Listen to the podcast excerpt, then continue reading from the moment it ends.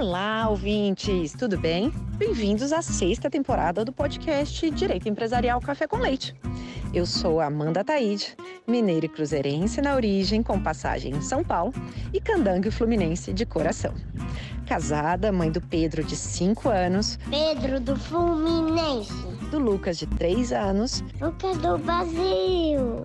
E tutora do Vira-Lata Farofa. Sou professora da UNB dos cursos de Direito Empresarial, Concorrência, Comércio Internacional e Compliance, e consultora do Pinheiro Neto Advogados nas mesmas áreas. Esse é um podcast simples, curto e gostoso, como um café da manhã rapidinho durante a semana. Nosso audacioso objetivo é ter uma biblioteca em áudio gratuito dos textos dos principais autores de direito empresarial do Brasil, para a gente poder aprender ouvindo com suas principais ideias e teses jurídicas. Eu recordo a vocês que cada temporada segue sempre a mesma cronologia do meu programa de curso da UNB. Ou seja, a gente começa com teoria da empresa, passa por fundamentos do direito societário, segue por limitada e fecha com SA. Pegue então sua xícara de café com leite ou chá, seu tênis para fazer exercício físico e cuidar da saúde, ou então seu fone de ouvido para ouvir no seu meio de transporte diário. Vamos comigo então para a próxima xícara de café com leite?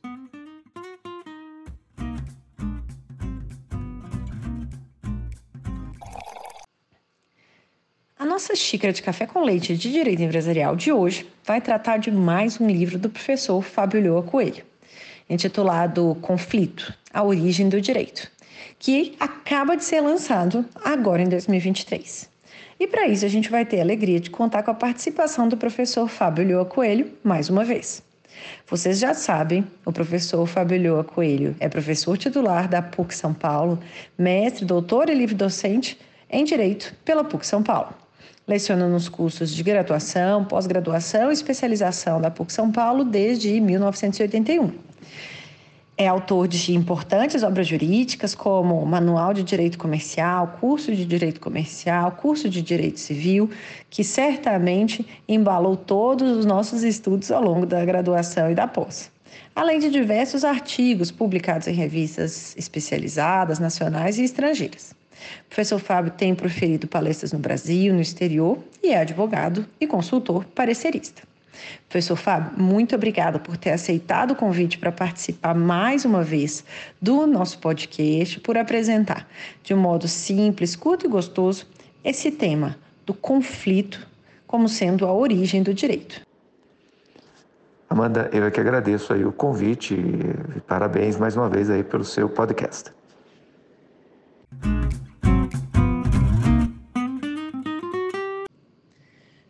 Professor Fábio, você inicia o livro contando para gente da sua experiência como professor de direito por mais de 40 anos. E você fala de uma ideia que você foi formulando ao longo das aulas. Conta para os nossos ouvintes que ideia é essa. Amanda, é, ao, é, ao, longo aí do, dos meus 40 anos como professor, né, eu fui me convencendo que o direito não é um, não é nada de grandiloquente, né? não é nada assim, não é um sistema que põe ordem na sociedade, né? um sistema em que a gente é, elabora idealmente quais são as condutas, quais são os comportamentos das pessoas que são bons, que são úteis, que são desejáveis, né? e idealmente estabelece, olha, quem não se comportar desse jeito vai receber uma sanção, né? através de uma lei, né? se faz esse desenho ideal da sociedade, e que os juízes, ao aplicar essas leis, né? acabam colocando, garantindo que a sociedade vai ser aquilo que foi projetado idealmente no ordenamento jurídico, né? porque ou as pessoas vão obedecer é, espontaneamente, ou as pessoas vão sofrer sanções, enfim, e de, de uma forma ou de outra a sociedade ficaria com a cara da ordem jurídica, com a cara do ordenamento jurídico, com a cara das leis. Eu sempre achei isso, é, enfim, isso, que isso não explicava o nosso objeto, que o nosso objeto não é essa coisa grandiloquente, né? Isso foi uma foi uma formulação, enfim, que logo nos primeiros anos magistérios eu comecei a introduzir nas minhas aulas esse conceito, tudo e fui pensando a respeito dele. E hoje eu estou convencido, já há uns bons anos eu, eu escrevo é, desse jeito, né? enfim, eu penso o direito desse jeito. Né? O direito não é esse grande sistema de organização da sociedade. O sistema, é, o direito é um sisteminha de é, solução de conflitos pontuais. Conserta aqui, conserta ali e, e, e tocamos a vida.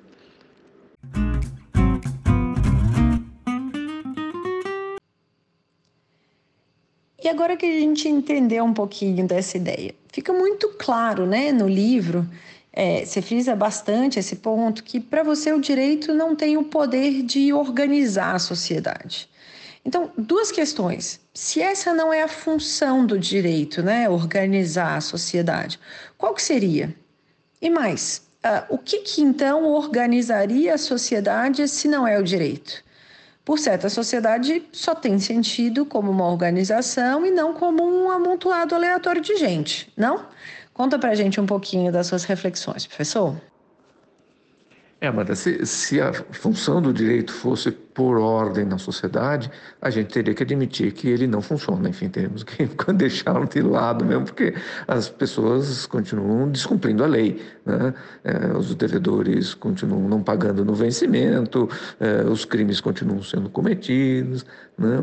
É, Existem até algumas, algumas pessoas que imaginam que se a gente é, aumentar a sanção, se os juízes forem mais rigorosos, mais mão pesada, né, é, que, enfim, a gente conseguiria ter uma resposta da sociedade é, concordando e se comportando de acordo com a lei. Né? A gente encheria as penitenciárias de muita gente num primeiro momento, mas depois todo mundo com medo de ir para a cadeia né, e com medo de, de, das sanções civis começariam a obedecer rapidamente a, a, lei. Eu acho que é difícil alguém imaginar é, que isso funciona assim, né, que vai ser desse jeito. Né? É, Para mim, o, nós não temos a capacidade, nós humanos, né? a humanidade não tem a capacidade de organizar a sociedade de forma racional. Né? O direito não, não funciona como sistema de por ordem na sociedade porque está além da capacidade humana é, fazer isso. Né? A função do direito, então, qual é, né? se não é por ordem na, na sociedade? Né? A função é eh, dar um tratamento aos conflitos. Né? Então, quando você tem duas pessoas ou mais pessoas com, conflitando, disputando um, um bem, né, é, o direito é, dá uma, um norte para o, esse conflito é, ser de alguma forma equacionado, eu nem diria solucionado, né, porque o, o direito também não soluciona os conflitos, né? os conflitos tem, recebe uma decisão, mas é, se as partes realmente param de conflitar ou não, isso é um outro assunto. Né? É, mas você tem razão, a sociedade é organizada. Né? Não, a gente, enfim, não é que a gente acorda de dia e, é, na, enfim, nas nossas casas e, e, vive um mundo de insegurança. A gente hum, tem a expectativa que a gente vai sair na rua, vai atravessar a rua, na faixa, ninguém vai nos atropelar, que os devedores pagarão os credores nos vencimentos, que os crimes tendem a ser, tem, não são cometidos. Enfim, a gente tem, a gente não, não, fica assim 24 horas por dia imaginando que vai sofrer um, um crime, né? É, então existe uma certa organização na sociedade, né? Mas eu diria que essa organização não é da lei, não é? As pessoas não, a sociedade não é organizada porque as pessoas temem a lei. A sociedade é organizada porque as pessoas têm valores de certo e errado e vivenciam esses valores. Né?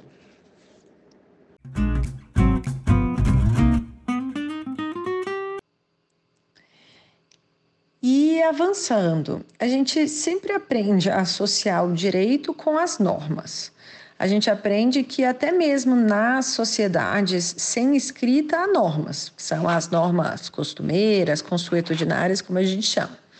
Você põe essa associação em dúvida no livro, né? E chega a falar de uma contaminação pelo normativismo. Conta pra gente o que, que é que você queria dizer como essa contaminação. É, Amanda, esse é um, tema que, que eu procuro apresentar de uma forma bastante abrangente no livro, né? É, essa ideia, a ideia do contrato social é totalmente furada, na minha opinião. Né? A ideia de que em algum momento a sociedade é, de humanos é, passa a ter, a existir, passa a se organizar, porque os humanos é, chegam a um consenso sobre como é, as pessoas devem comportar-se, né? E aí criam as normas, criam as leis, criam as regras. Isso não acontece, né? Isto é, é, é uma é, é uma ilusão imaginar que cada cultura, num determinado momento, passou por esse momento fundador né, e caracterizado pelo consenso entre as pessoas né, de como seria o mundo, de como seria a sociedade deles, né, o tal do contrato social. Né? Não aconteceu. Né?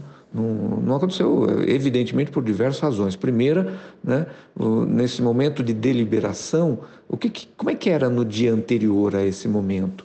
Né? É, não tinha uma organização social? Não. Né? Se a gente vai lá em, em, em Hobbes, era assim, o homem lobo do, do homem, né? então estava todo mundo se matando. Né? E aí, como é, que, como é que aconteceu de. Opa, para, para todo mundo, gente. Um momentinho, peraí, vamos parar de nos matar? Vamos é, estabelecer aqui um negócio, vamos inventar um negócio chamado Estado, juiz, leis. É, como é que alguém pode imaginar que isso aconteceu? Não aconteceu. O próprio é, Hobbes, Locke, é, Rousseau, os, os, autores que falam da teoria do contrato social, eles não admitem o contrato social como um fato histórico, admitem assim como uma hipótese, um exercício mental, uma presunção. Né? Mas eu, eu digo que mesmo como hipótese, mesmo como exercício social, mesmo como presunção, a gente a gente não, não pode, enfim, levar a sério essa ideia de, de que a sociedade se funda, né, todas as culturas, em todo momento, se fundam é, quando as pessoas sentam e definem, bom, quais são as regras que a gente vai cumprir. Né? E, e, e, claro, ninguém está falando em umas regras escritas, na sociedade sem escrita, né? mas falam, falam-se em regras de costume. Então, as pessoas eh, se acostumaram a agir de determinado momento, né?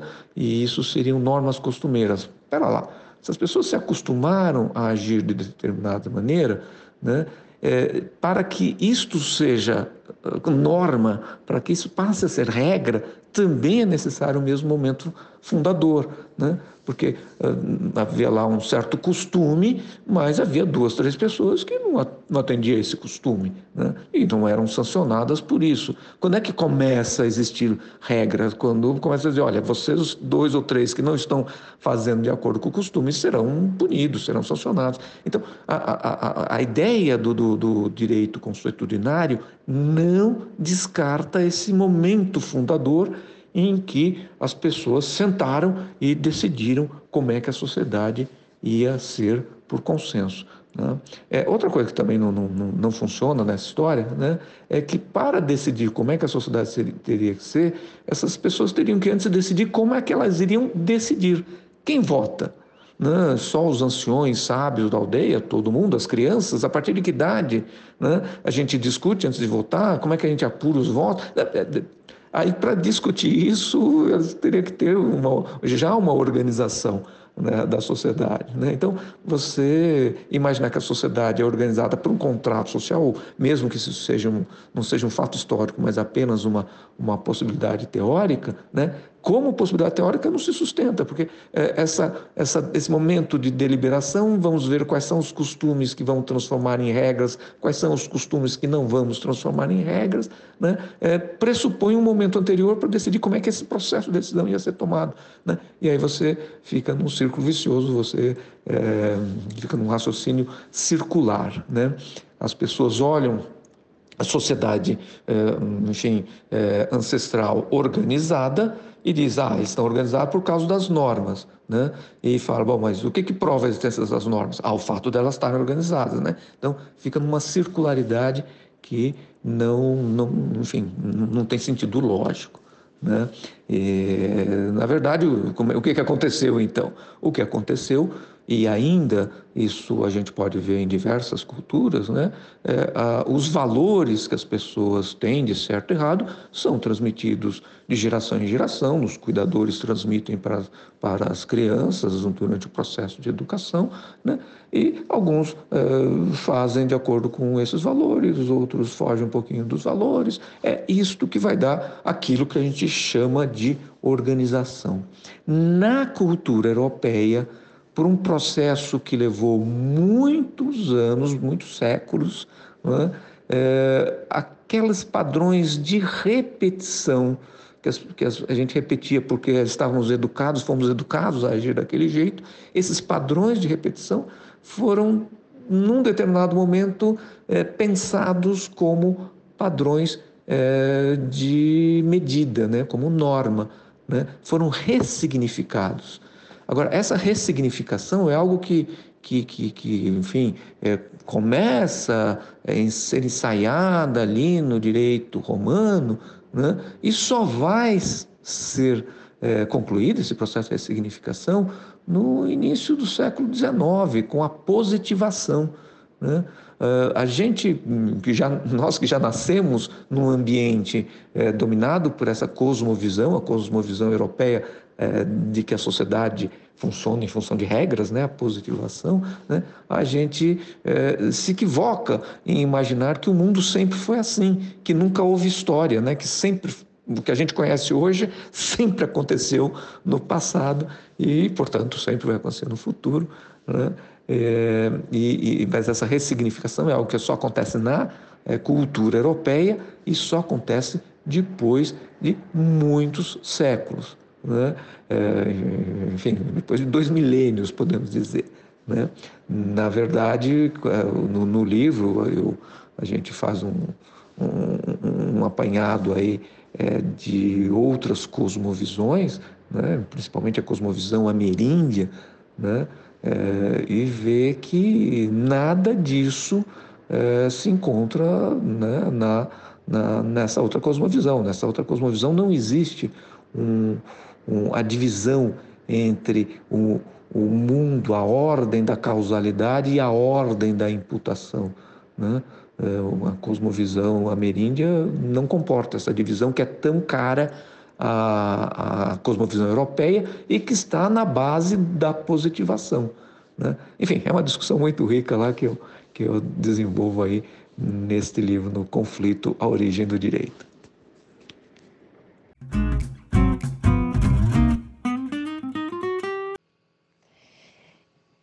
E agora que a gente já entendeu essa contaminação pelo normativismo, nesse seu livro você é, acaba cruzando né, teoria jurídica com antropologia, com biologia, discutindo até mesmo os desafios da teoria da evolução. Como o seu objetivo é discutir a origem do direito, ah, fica claro que você não poderia ignorar né, esses outros conhecimentos. Então, resume para a gente essa questão. O que, que originou o direito e o que, que isso tem a ver com a própria evolução biológica da espécie humana? Amanda, isso é, é, no, no conflito Origem do Direito, esse livro que que está sendo lançado agora, eu aprofundo uma conjectura que eu lancei num livro meu lançado em 2021, que é a biografia não autorizada do direito. Que conjectura é essa? É a conjectura de que o direito, esse sistema de solução de conflitos, né? é, esse sistema de solução de conflitos é é uma estratégia evolutiva da espécie humana. Né? E, ou seja, eu não vejo a distinção que é muito cara também para a cosmovisão europeia, né? mas eu acho que isso a gente precisa é, pôr em questão, né? eu não vejo a distinção entre o mundo da natureza e o mundo da cultura.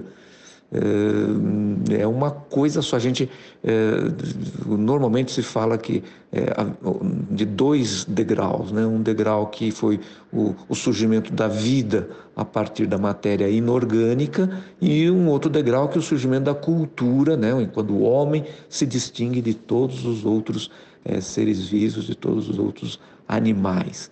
Né? É, esses degraus não existem, mas vamos falar do segundo degrau. Né? Eu, eu, proponho é que a gente borre esse segundo degrau. Né? Cultura, natureza, é tudo uma coisa só. Né? E, e, e, aí então, eu, para desenvolver essa conjectura, para aprofundar essa conjectura, claro, eu não podia ficar só na teoria jurídica, a gente precisa expandir para a antropologia e expandir também para a teoria da evolução, né? a teoria de evolução né? de Darwin, né? E, e aí a gente a gente vai encontrar aí é, elementos, né?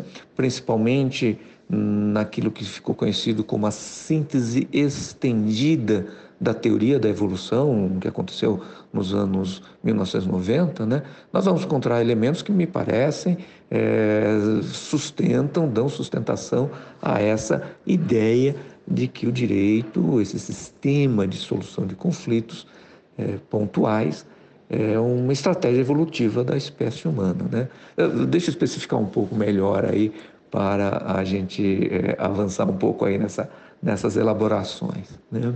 É, quando a gente olha hum, a forma pela qual uh, se pensa, Darwin pensou, pensou a teoria da, da evolução, né?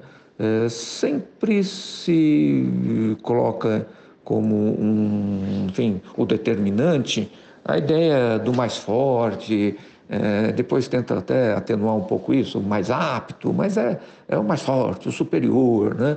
aquele que se impõe, é, que acaba é, sobrevivendo à seleção natural. Essa é uma ideia da, da síntese da moderna da teoria da evolução, que data dos anos 1940, quando se é, compatibilizou a ideia de Darwin com a, a, as pesquisas de de Mandel, enfim, da, da, da, da, da genética, né? no início da genética. Né? Mas é sempre assim, o mais forte vai sobreviver. Né? E isso, quando é transposto para o, enfim, questões hum, é, sociais, culturais, jurídicas, né? é, se faz uma, uma conclusão apressada né? de que se a evolução continua, né? depois do, do tal degrau, ou se não houve esse degrau, né, se a evolução continua, lá na frente nós teríamos os homens mais fortes, os humanos mais fortes, né, é, alguns é, racistas vão dizer as raças mais fortes, sobrevivendo na seleção natural. Né? É, o, o, no meu livro, eu, enfim, questiono tudo isso. Eu digo, Valério, está tudo errado. Né?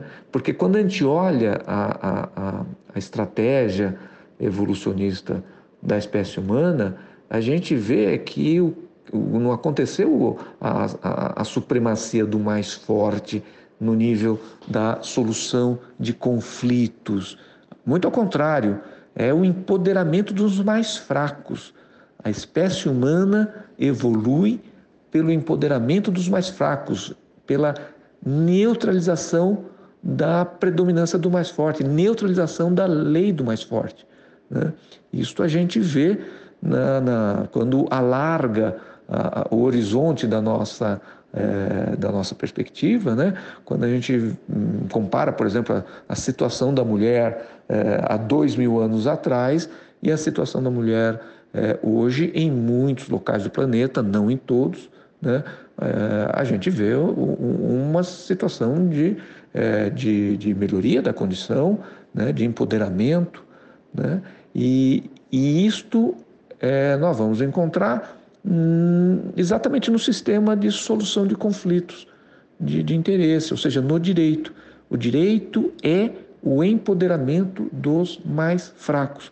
Uh, no, no, mais fraco aí não é só e não é nem essencialmente um conceito é, assim muscular, né? né? Que é o mais forte é o que tem mais músculo. Isso pode funcionar entre alguns é, animais, mas não é esse o conceito que funcionaria para para a espécie humana, né? O mais forte aí às vezes é o mais rico, né? É o patrão, é o, o, o fornecedor de mercadorias, é, é, o detentor do poder político. É, nós temos um, a trajetória do, da humanidade, a trajetória de é, empoderamento da, dos mais fracos, de acordo com esses outros critérios também muito especiais da, da, da dos humanos. Né? É, o, o, trabalhador, né? o, empre, é, o empregado, você pega, compara com mulher explorado no início da Revolução Industrial em 1850 na Inglaterra, né? um operário, e hoje um, um trabalhador, um empregado numa indústria brasileira. Né? É, evidentemente, o, o é, empregado da indústria brasileira hoje está é, numa condição melhor do que o operário do início da Revolução Industrial na Inglaterra. Né? Ainda existem muitas injustiças, ainda existe muito é, caminho de empoderamento a percorrer, sem dúvida, né? mas quando a gente olha para trás, a gente vê é, o processo que a gente vê é do empoderamento dos mais fracos né? é, o consumidor, enfim, é, todos, todo o, o direito ele vem é, paulatinamente estabelecendo na solução pontual de conflitos, né?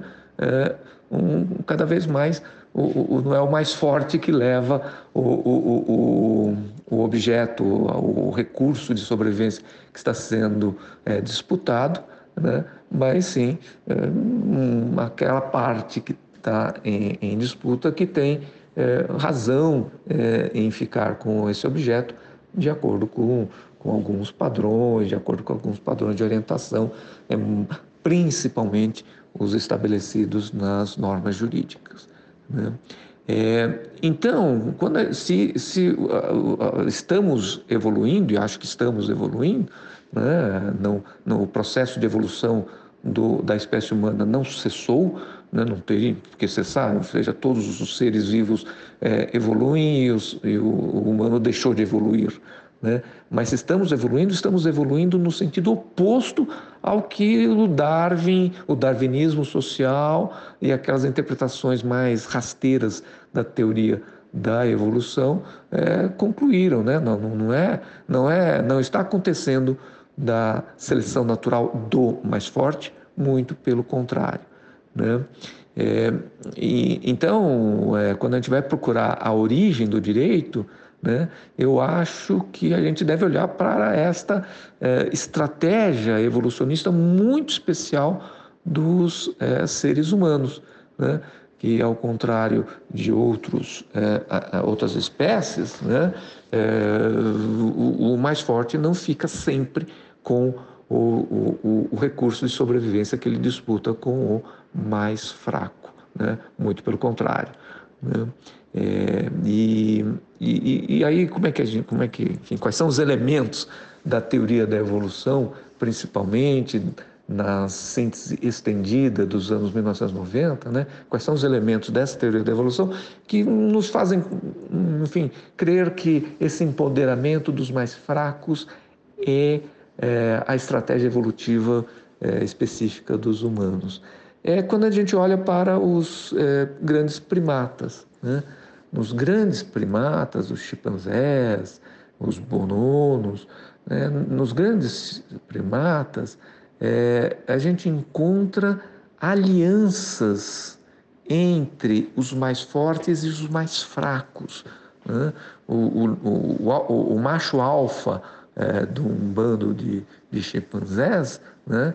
ele, ele, quando ele, enfim, ele só mantém a sua posição de alfa, se ele adotar essa postura, né? quando existe um conflito entre um fortão e um, um fraquinho, né? ele intervém do lado do fraquinho. Né?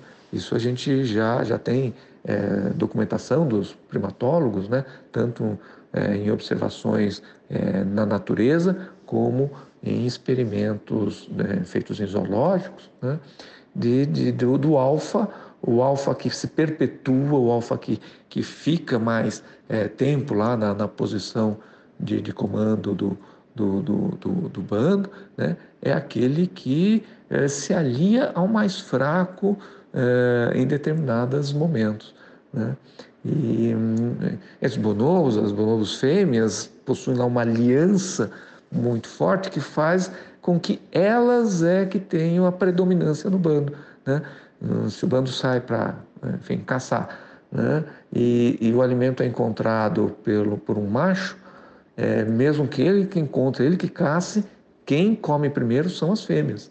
Né? As fêmeas possuem uma aliança muito forte é, nessa espécie. Né? E, e, então a gente vê exemplos na, entre os grandes primatas de, eh, de, de dessa dessa, eh, dessa aliança, né? acho que a palavra é essa mesmo, dessa união tática entre fortes e fracos que a gente não encontra em outras espécies. Né? No, no livro eu lembro a, a, a, dura vida das impalas. Né? As, as impalas é, é, são é, uma espécie de antílopes africanos. Né? As impalas eles vivem durante um período do ano, né, o período é, de reprodução, eles vivem de uma forma é, muito, enfim, é, característica, né? Os, os machos selecionam as suas fêmeas, os machos adultos selecionam suas fêmeas e delimitam seu território, né? E, e os machos jovens né, são excluídos dessa, desse território. Tem um outro macho jovem que não, não, não mostra interesse pelas fêmeas, até fica por ali. Né? Mas os machos é, jovens são alijados e, curiosamente, os machos jovens disputam entre eles né, quem é o mais fortinho que é, vai desafiar o macho adulto. Né? No, naquela, naquela, eles lutam dando cabeçadas, né? É, as impalas lutam dando cabeçadas. Então, mas não, não ocorre para os machos jovens das impalas, né, fazer uma aliança é, de dois, três machos jovens para é, dar conta de um, de um macho adulto. Não, simplesmente não passa pela cabeça das impalas fazer alianças. Eles, eles não conhecem isso. Eles não têm a teoria da mente, né, que é uma, uma, uma uma capacidade de, de, de, elaborar, uma capacidade mental, né, que a gente já vai encontrar nos grandes primatas, mas exemplo, nesses antílopes a gente não encontra. Né? Então, eles não fazem alianças, né? e isso só vai acontecer, essas alianças, essencialmente táticas, só vai acontecer entre os grandes primatas, é, é, e envolvendo, como eu mencionei, é, fortes e fracos. E eu acredito que o, o, o, o, impulso evolutivo seguinte, dado por enquanto só pela espécie humana, é o que a gente chama de empoderamento do mais fraco na solução de conflitos de interesse.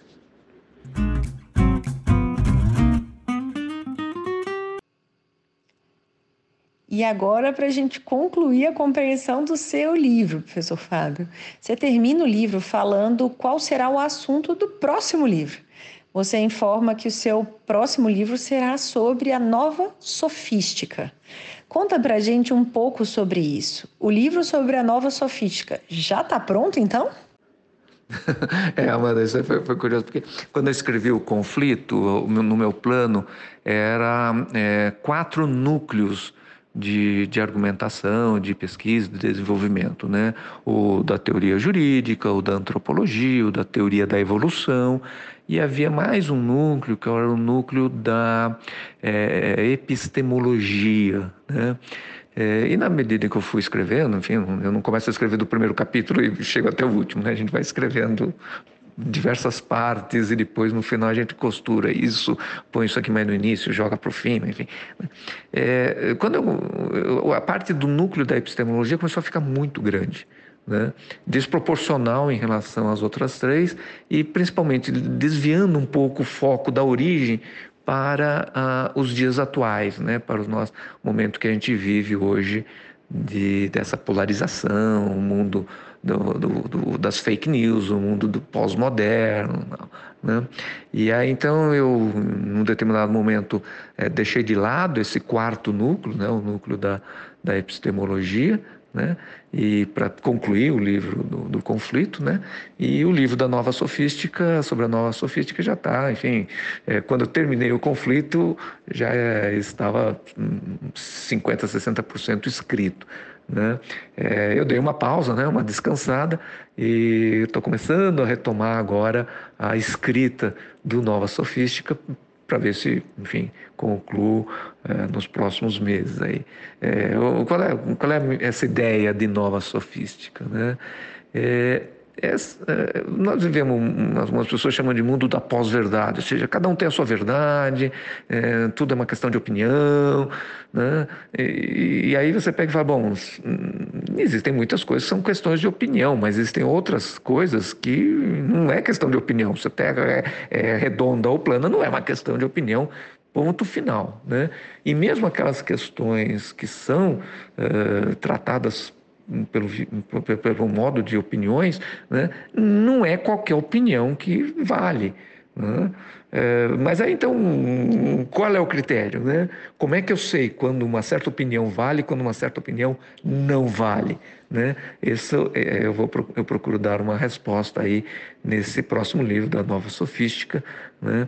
Ah, lá atrás, ah, Aristóteles, século III, antes da Era Comum, ele teve um grande desafio que foi é, distinguir retórica de sofística. Antes de Aristóteles, não havia distinção entre retórica e sofística. Né?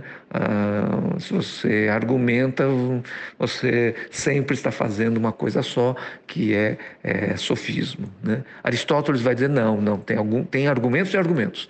Tem argumentos sofísticos que são condenáveis, mas tem argumentos retóricos que não são condenáveis. Né?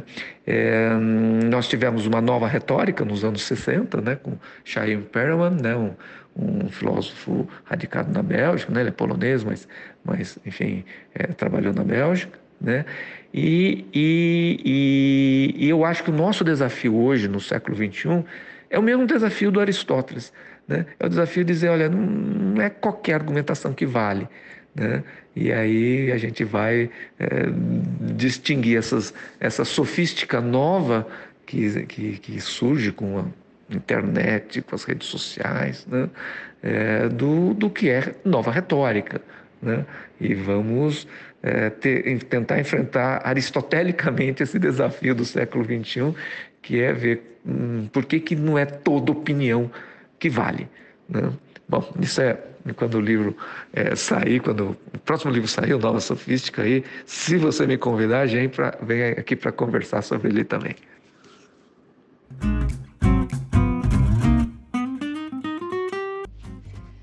Professor Fábio, muitíssimo obrigada por ter aceitado o convite para voltar mais uma vez aqui do nosso podcast e por apresentar esse seu livro tão recente que vem aí a, coroar né, uma série de outras publicações e essa agora é, sobre, sobre esse tema tão, tão interessante que é, você acabou de apresentar da gente, do conflito enquanto a origem do direito. Então, muito obrigada e até a próxima. Muito obrigado a você, Amanda. Até a próxima.